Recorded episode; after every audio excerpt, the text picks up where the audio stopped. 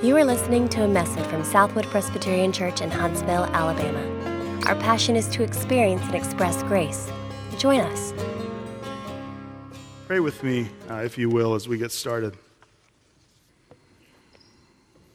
Father, we're grateful for uh, your love and your care for us, your people.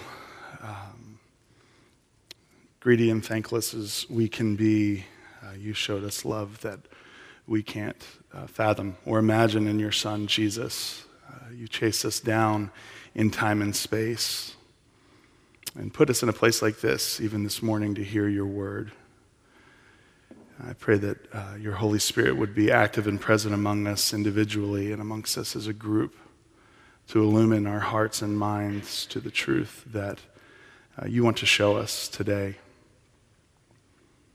Pray that the words of my mouth and the meditations of all of our hearts will be pleasing unto you for the sake of your kingdom and in the name of King Jesus. Amen. We're going to continue our break uh, from the book of Luke today, and we'll be in the book of First Thessalonians. So if you have your Bibles, you're welcome to turn there. I'll start out in chapter 1. Paul's relationships to the Thessalonians is a really uh, interesting and wonderful story. Uh, Paul went there and ministered to them. And as I was telling the children earlier, he came to Thessalonica, which is a metropolitan city in Macedonia. And he showed up to the synagogue and he started preaching Jesus in the synagogue. And they let him do it for three weeks in a row. And then people got sick of hearing about this Jesus and they kicked him out. And it didn't stop him. Paul continued to preach about this Jesus on the streets to the Gentiles that were around. And there was great response, both from the Jews and, to, and from the Gentiles, and many people turned to Jesus in ways that were miraculous and powerful and can only happen because of the presence of the Holy Spirit. Uh, as was wont to happen to Paul, a lot of people were really upset by it as well.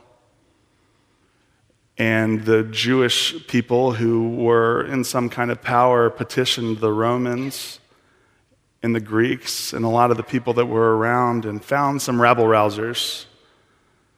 And they began to form mobs and to persecute Paul heavily, to persecute the converts heavily. And things went really bad for them and continued to be really bad for them.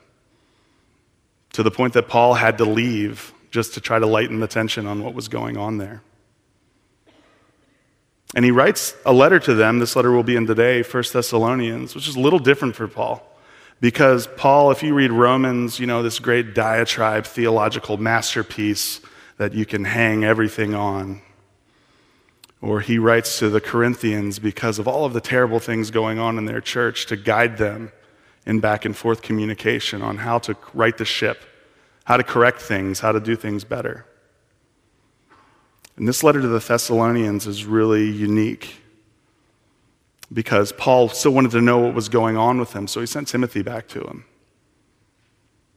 And Timothy came to Paul with a report of a people who were remaining faithful, who had some simple questions about life and theology that Paul hadn't answered. And so this letter is actually the letter of a pastor whose heart is broken for a people that he's led to Christ. He's in wonder and awe of what the Holy Spirit is doing, keeping them together, faithful, even in the midst of rampant idolatry and uh, wanton sexuality and things like that, that um, were just regular parts of everyday life in a mixed culture like this. And Paul is grieving for these people and his heart is breaking for these people as they continue in this persecution. And he sends them a letter that's a love letter, encouraging them how to stay faithful. There are a couple of different parts to the letter, but we're going to focus on the very beginning and the very end today. So join me as I read uh, 1 Thessalonians chapter 1, beginning in verse 1, and we'll read through verse 10.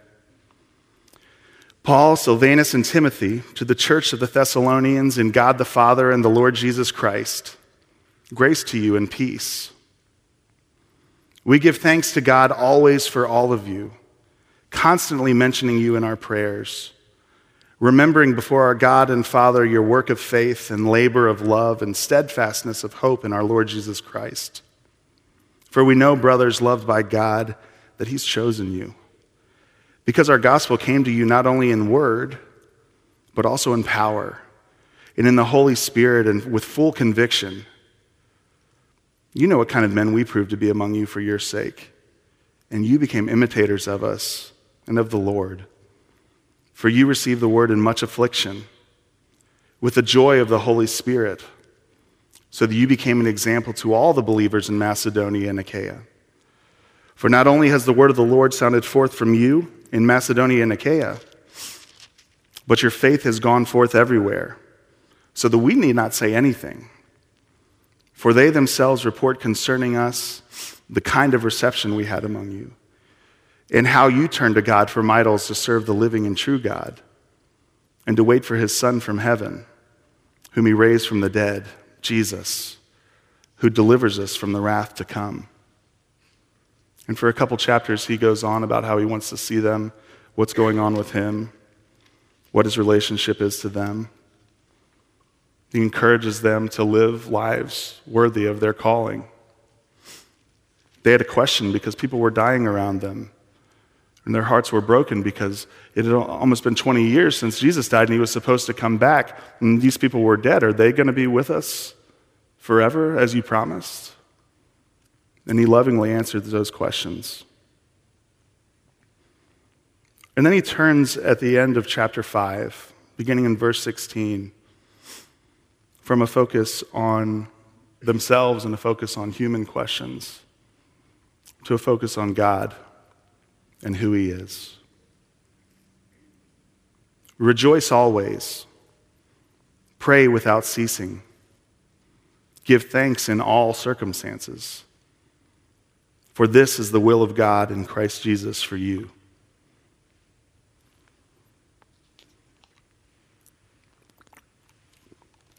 One of the hardest moments, moments, extended periods of time in my life, certainly in my marriage, began at the end of 2009 uh, as many dominoes began to fall and I lost uh, my, my businesses um, that up to that point had been uh, somewhat prospering.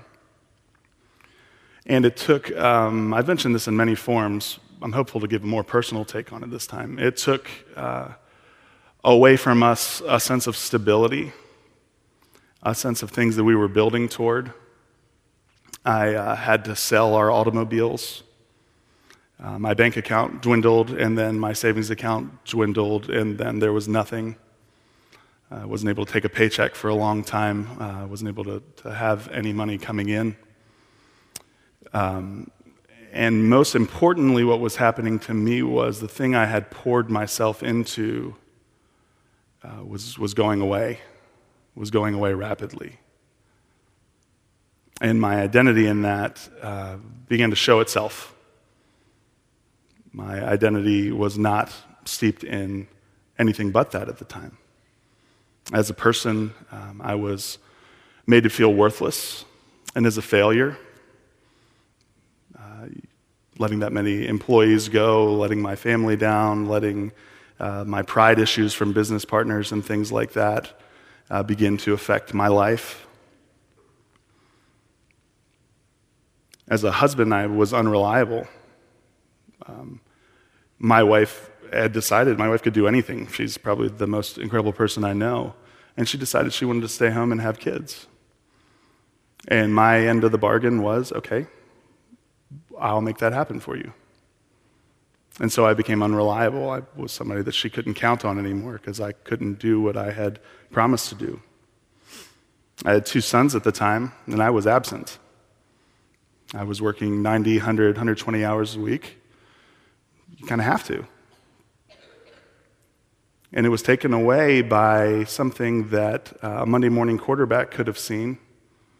But really, it was just a bigger fish swam into my pond and ate me.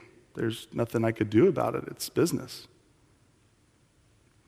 But at the time, I didn't see it that way. What I was doing was I was working so hard at this business to insulate myself from suffering and from want and from the need of anything else that I couldn't supply for myself, that I was lost and I was in that moment. And in April of 2011, I closed my last business and liquidated the last set of items that were there. And there I was, with a house to pay for, a family to raise, and really feeling completely destitute because I was so wounded and ashamed uh, that I didn't even want to take another step forward in life. And I didn't know how to do it. There's a sense there of true grief uh, and true um, human emotion that needs to be engaged and I need to walk through. But there's also a sense there of an unprepared, immature Christian who encountered a hardship in life and I didn't know what to do with it. I was so focused on myself and the things that I was doing that I'd lost focus on God, on my Heavenly Father, and the things that He is doing in the world.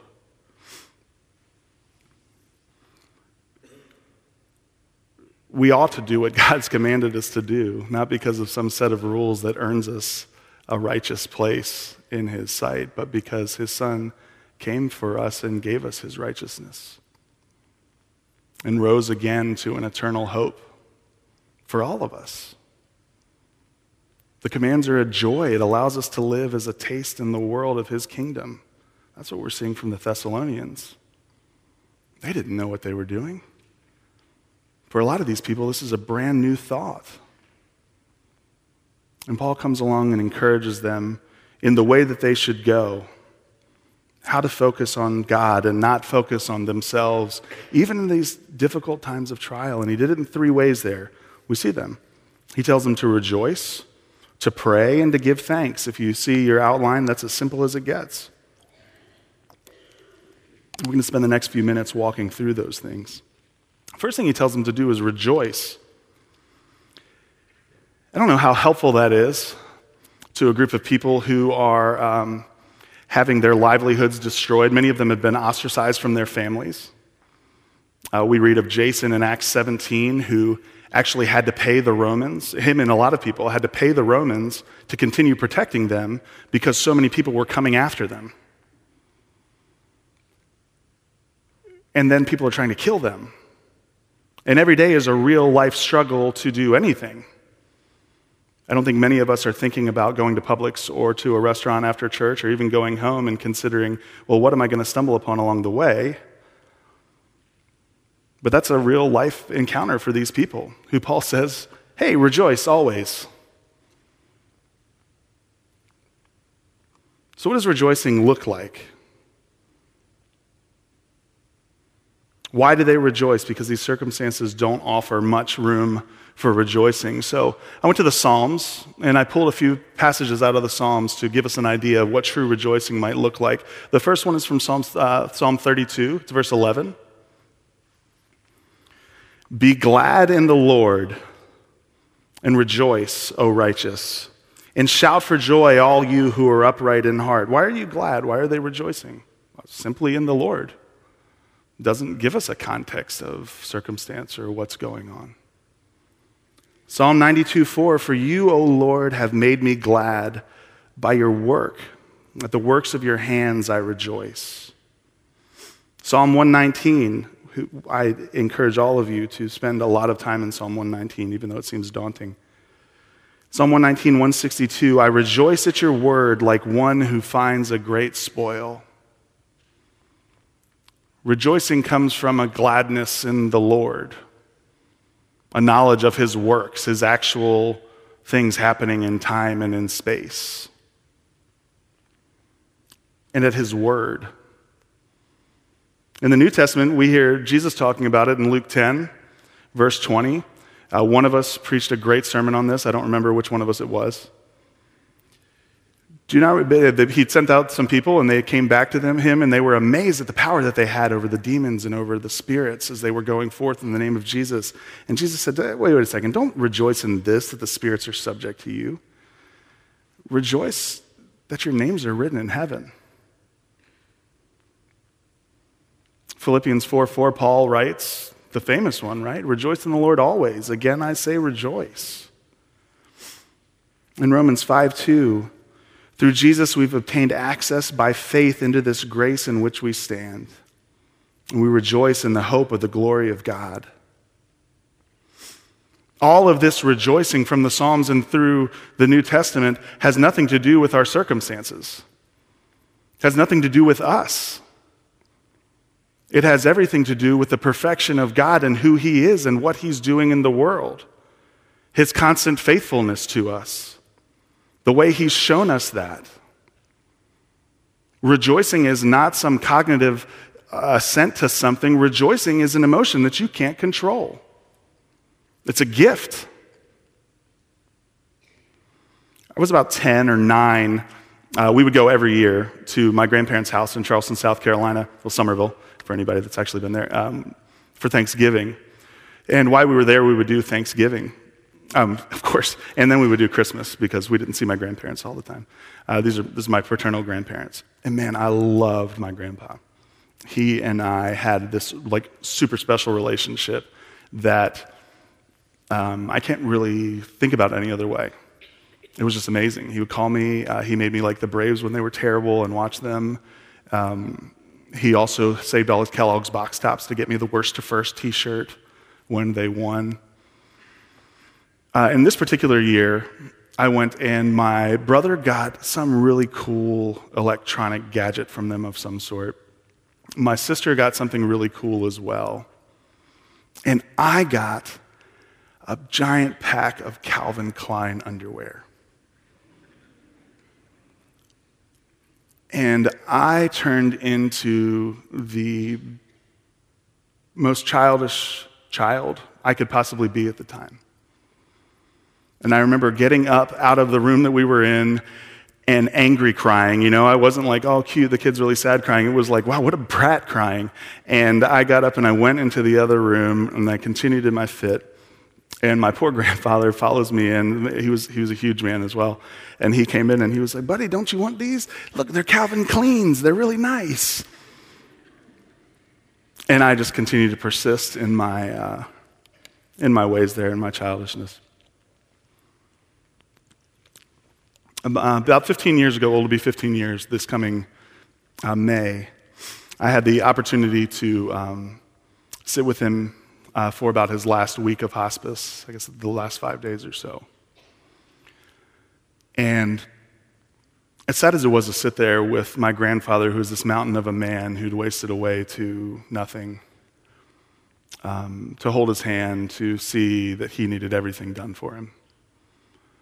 Um, it was really incredible just to be there with my grandpa and to experience that love that I have for him and the relationship that we had.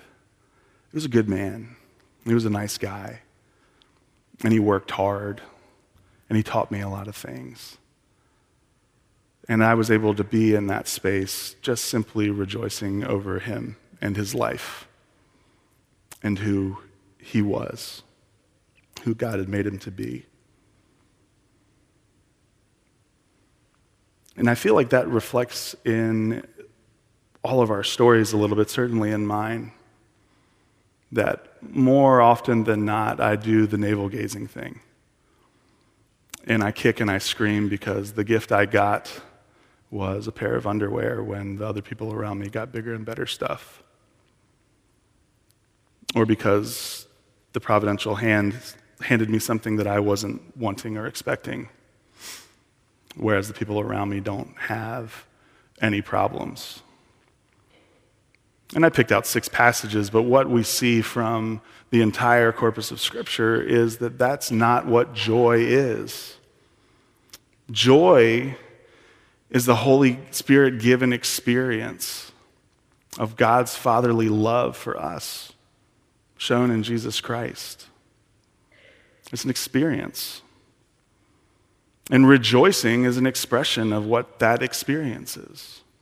This is my definition. This isn't a concrete definition. You're welcome to try to tear it apart at places, but I feel like it's pretty solid.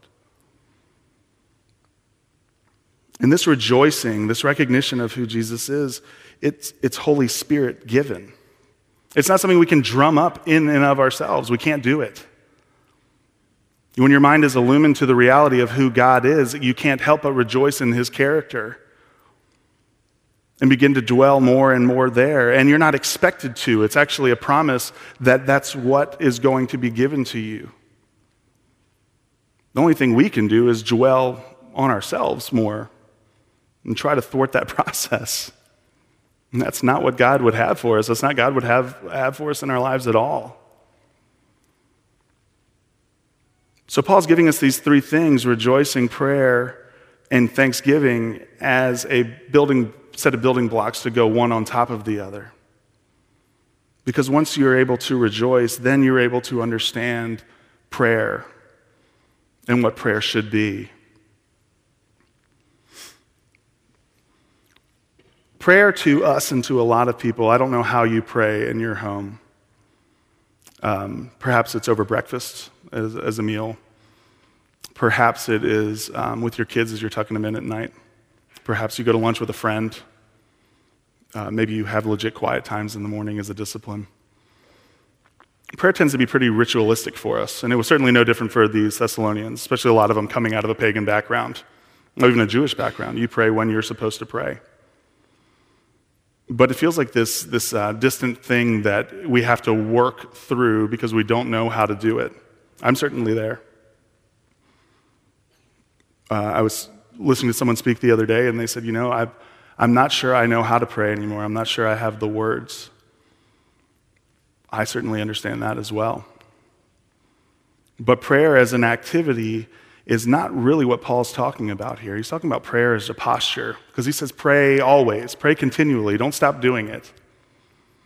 And he's not saying to these people, hey, whatever you're doing, you know, just stop and you be in prayer all the time. That's not it. There's, there's some, some literary device happening here. This is hyperbole. But it's speaking to what your relationship to God is supposed to be based upon prayer. Because I think for a lot of us, we don't have a posture that's willing to pray.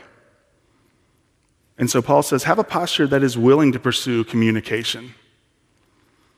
The writer of Hebrews said this Therefore, brothers, since we've confidence to enter the holy places by the blood of Jesus, by the new and living way that he opened for us through the curtain, what's through his flesh. And since we have a great priest over the house of God, let us draw near with a true heart and full assurance of faith, with our hearts sprinkled clean from an evil conscience, and our bodies washed pure with water. And let us hold fast to the confession of our hope without wavering, because if we work hard enough, we can attain it. That's not what he says. He says, because he who is faithful has promised it. That's why. We have this access to God that we take for granted. I take for granted. It's not intended to be a ritualistic, cold thing. It's supposed to be some kind of constant line of communication. And when we forget that Jesus actually tore the veil, we're able to go before God in, uh, because Jesus is intercessing for us. It should change our attitude toward prayer at all from a willingness to try to something more of a need to try, a need to pursue this communication. Y'all, I'm lost. I know it. I'm amazed every single day when I consider who I am my past, my present, the sins that confront me all around, that I am able to do anything that remotely seems encouraging to believers, certainly not to be a vocational Christian. And I can't help but see myself in some of these verses as I consider my posture needing to pursue communication. Psalm 10:4 This is me, in the pride of his face, the wicked does not seek him. All his thoughts are, there is no God. Maybe I don't say that out loud, but I function that way a lot. Psalm 58 3 The wicked are estranged from the womb. They go astray from birth, speaking lies. The good Calvinist in me wants to say that. Romans 8 7, the mind that's set on the flesh is hostile to God. because it can't, it doesn't submit to God's law and it can't. Then here's the big one, and a great place to start when we consider prayer and its importance.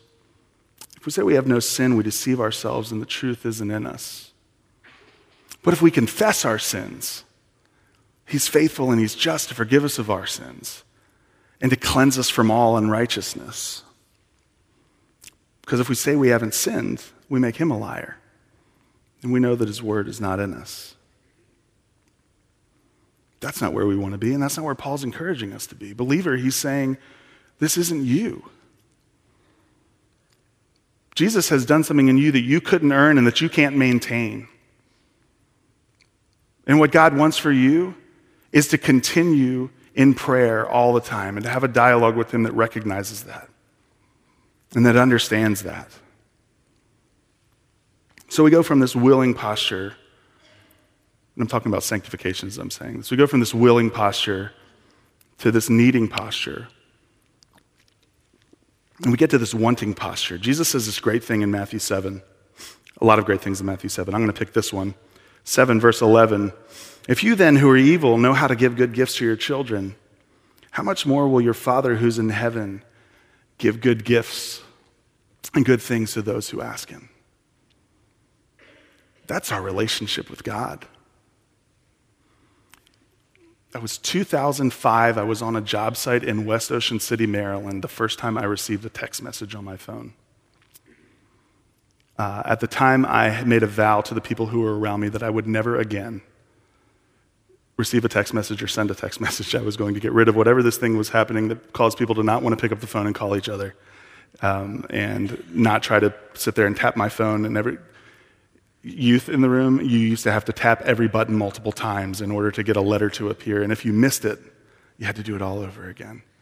And you got the numbers and the symbols and everything that was associated with it. It was a very frustrating process.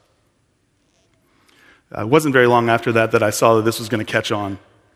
Um, and so I showed some kind of a willingness to, uh, to do it because it just made sense. Um, two way radios are cumbersome. Phone calls became cumbersome. Everything that I'd ever believed in my whole life, ever since the first time I turned a phone, was thrown out the window for text messaging. And I see it today a lot, uh, especially working with youth. The beauty of your Galaxy S and your iPhone is that when you do text messaging, it holds your whole conversation there, right? So I went from this willingness to, to participate to seeing this need, it's this technological need to reach out and be connected to people, not by calling them or going to visit them, but by texting them. There's an absolute need for it. But when I can open up my phone and see every bit of the conversation that my wife and I just had and have had over recent time, I really want to be texting my wife and I want to look back at the funny things we've said to each other or the picture that she sent me of the boys or the dogs or whatever. Friends that are all around the country, we can have this never ending conversation.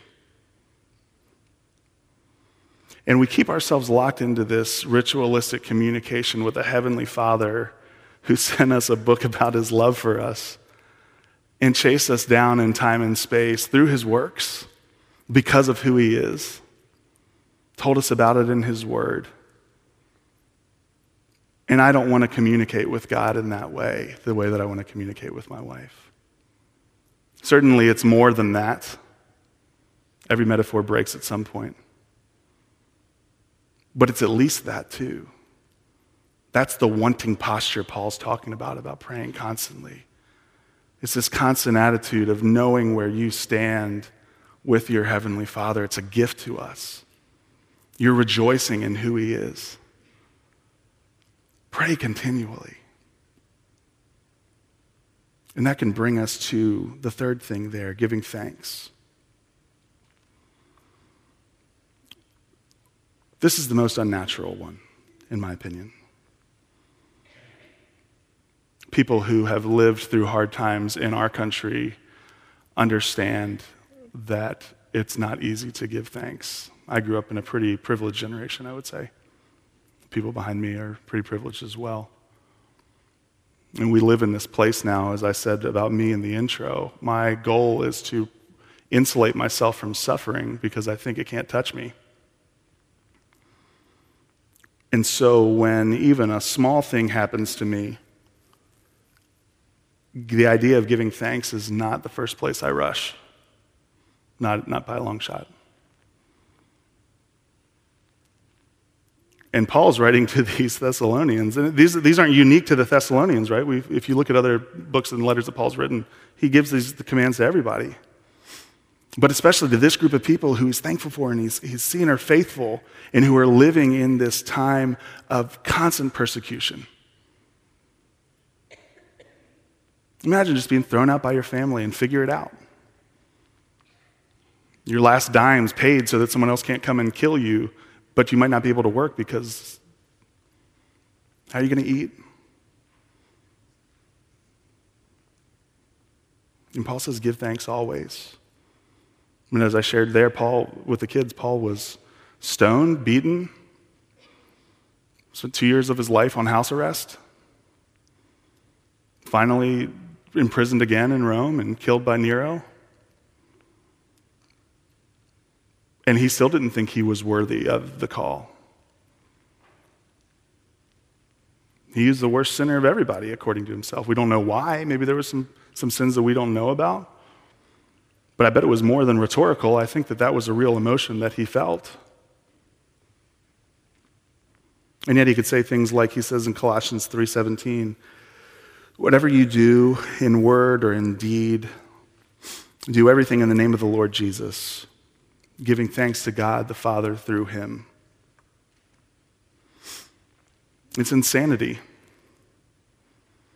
I'm supposed to be thankful watching my grandfather die. I'm supposed to be thankful watching friends die, people around me commit suicide, my business fail. Heartache upon heartache of people around me from miscarriage to you name it. Bad diagnoses, lost jobs. Giving thanks always and in all circumstances is kind of a, a crazy, a crazy thing. And we're usually not very helpful to each other, are we, in that time? We try to minimize what's going on. We try to minimize the process that Paul is actually walking us through, focusing on rejoicing in who God is, because that'll let you pray to Him about what He's doing. And ultimately, that knowledge is where we can sit in a place of gratitude and thanksgiving. Um, I don't know if you've ever seen the movie Shadowlands. I like it a lot. Uh, it uh, uh, stars um, Anthony Hopkins as C.S. Lewis's character and basically goes through the life of um, the relationship between C.S. Lewis and his wife, Joy. And um, spoiler alert, Joy dies. Um, that wasn't meant to be humorous. That's, that's where it's leading, and you know it from the beginning. Um, and after Joy's death, uh, he, Jack, uh, C.S. Lewis's character, um, uh, named Jack, uh, I don't know C.S. Lewis, I didn't, so I don't know if Jack is what people called him, but that's what I believe because the movie told me so. Um, he brings himself uh, out of being a recluse and finally gets back around his colleagues, and he enters a cigar and brandy kind of party where people are talking, and one of the people you've seen throughout the movie, a guy named Harry, walks up to him and says, Well done, Jack. Life must go on. Have you ever said that to somebody trying to comfort them? And then immediately wish you hadn't opened your mouth? You know, I feel like I do that. Because you don't know what to say, but you want to, you want to be comforting. Or sometimes you're really just frustrated that people are living in a place that you've not experienced, or that you didn't let God work on your heart in, so you've hardened yourself to that situation, and they're not allowed to exist there either, so I'm going to push them past that.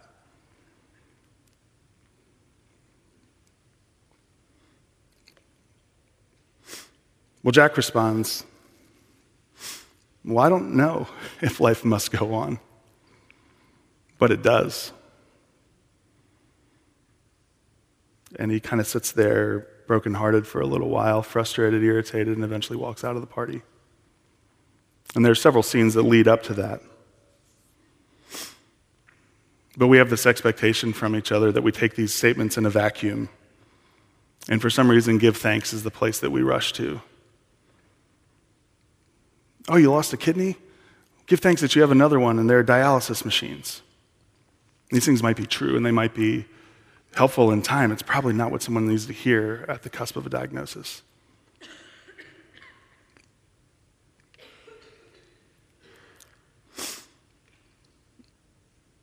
because of God revealing himself to us through his Spirit, because of him inviting us into communion and relationship with him, it has to alter our minds away from ourselves, away from who we are in and of ourselves, and who he is and what he's doing. And the only way to be able to give thanks in a circumstance, especially a really dark circumstance, for anything, is through an acknowledgement of God, who He is, and what He's doing in the world, the promises He's made to us. He's bringing all things, reconciling them all to Himself. And this ability to give thanks is the ultimate gift given by the Holy Spirit to those who have experienced God's fatherly love for us shown in Jesus. Our Father wouldn't bring something like this or allow this to happen unknowingly or unwittingly because it's not who He is. This isn't the person with whom I have a relationship. If there's a misunderstanding in the party, it's certainly my misunderstanding. It's not God's misunderstanding. But we don't practice that very well. I've heard a few things recently that I thought were great. Do you ever sit down with these types of things and write down five ways that you could rejoice over God today? Five little prayers you could have said. Five things to be thankful for. It's a 60 degree day in late November. We're going to drive out of here one way or the other on Carl T. You're going to, well, some of you might go that way, sorry. You're going to see beautiful blue sky and a sun and Green Mountain and all of this amazing stuff. And it's little, it's really little, but it's stuff that we can look at and go, man, that's amazing. Maybe it needs to be a little more simple than that. You woke up this morning. We're, we're breathing, we're here. We have ailments, we have all sorts of stuff going on in life, but we rush past these things we're supposed to be thankful for and we rush to what's wrong. And that's my heart's inclination to be focused on me, not to be focused on God and what He's doing in the world.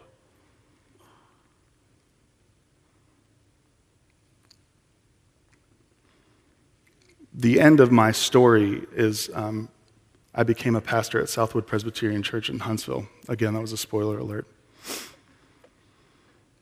But from April through August of that year, we had no idea what we were going to do.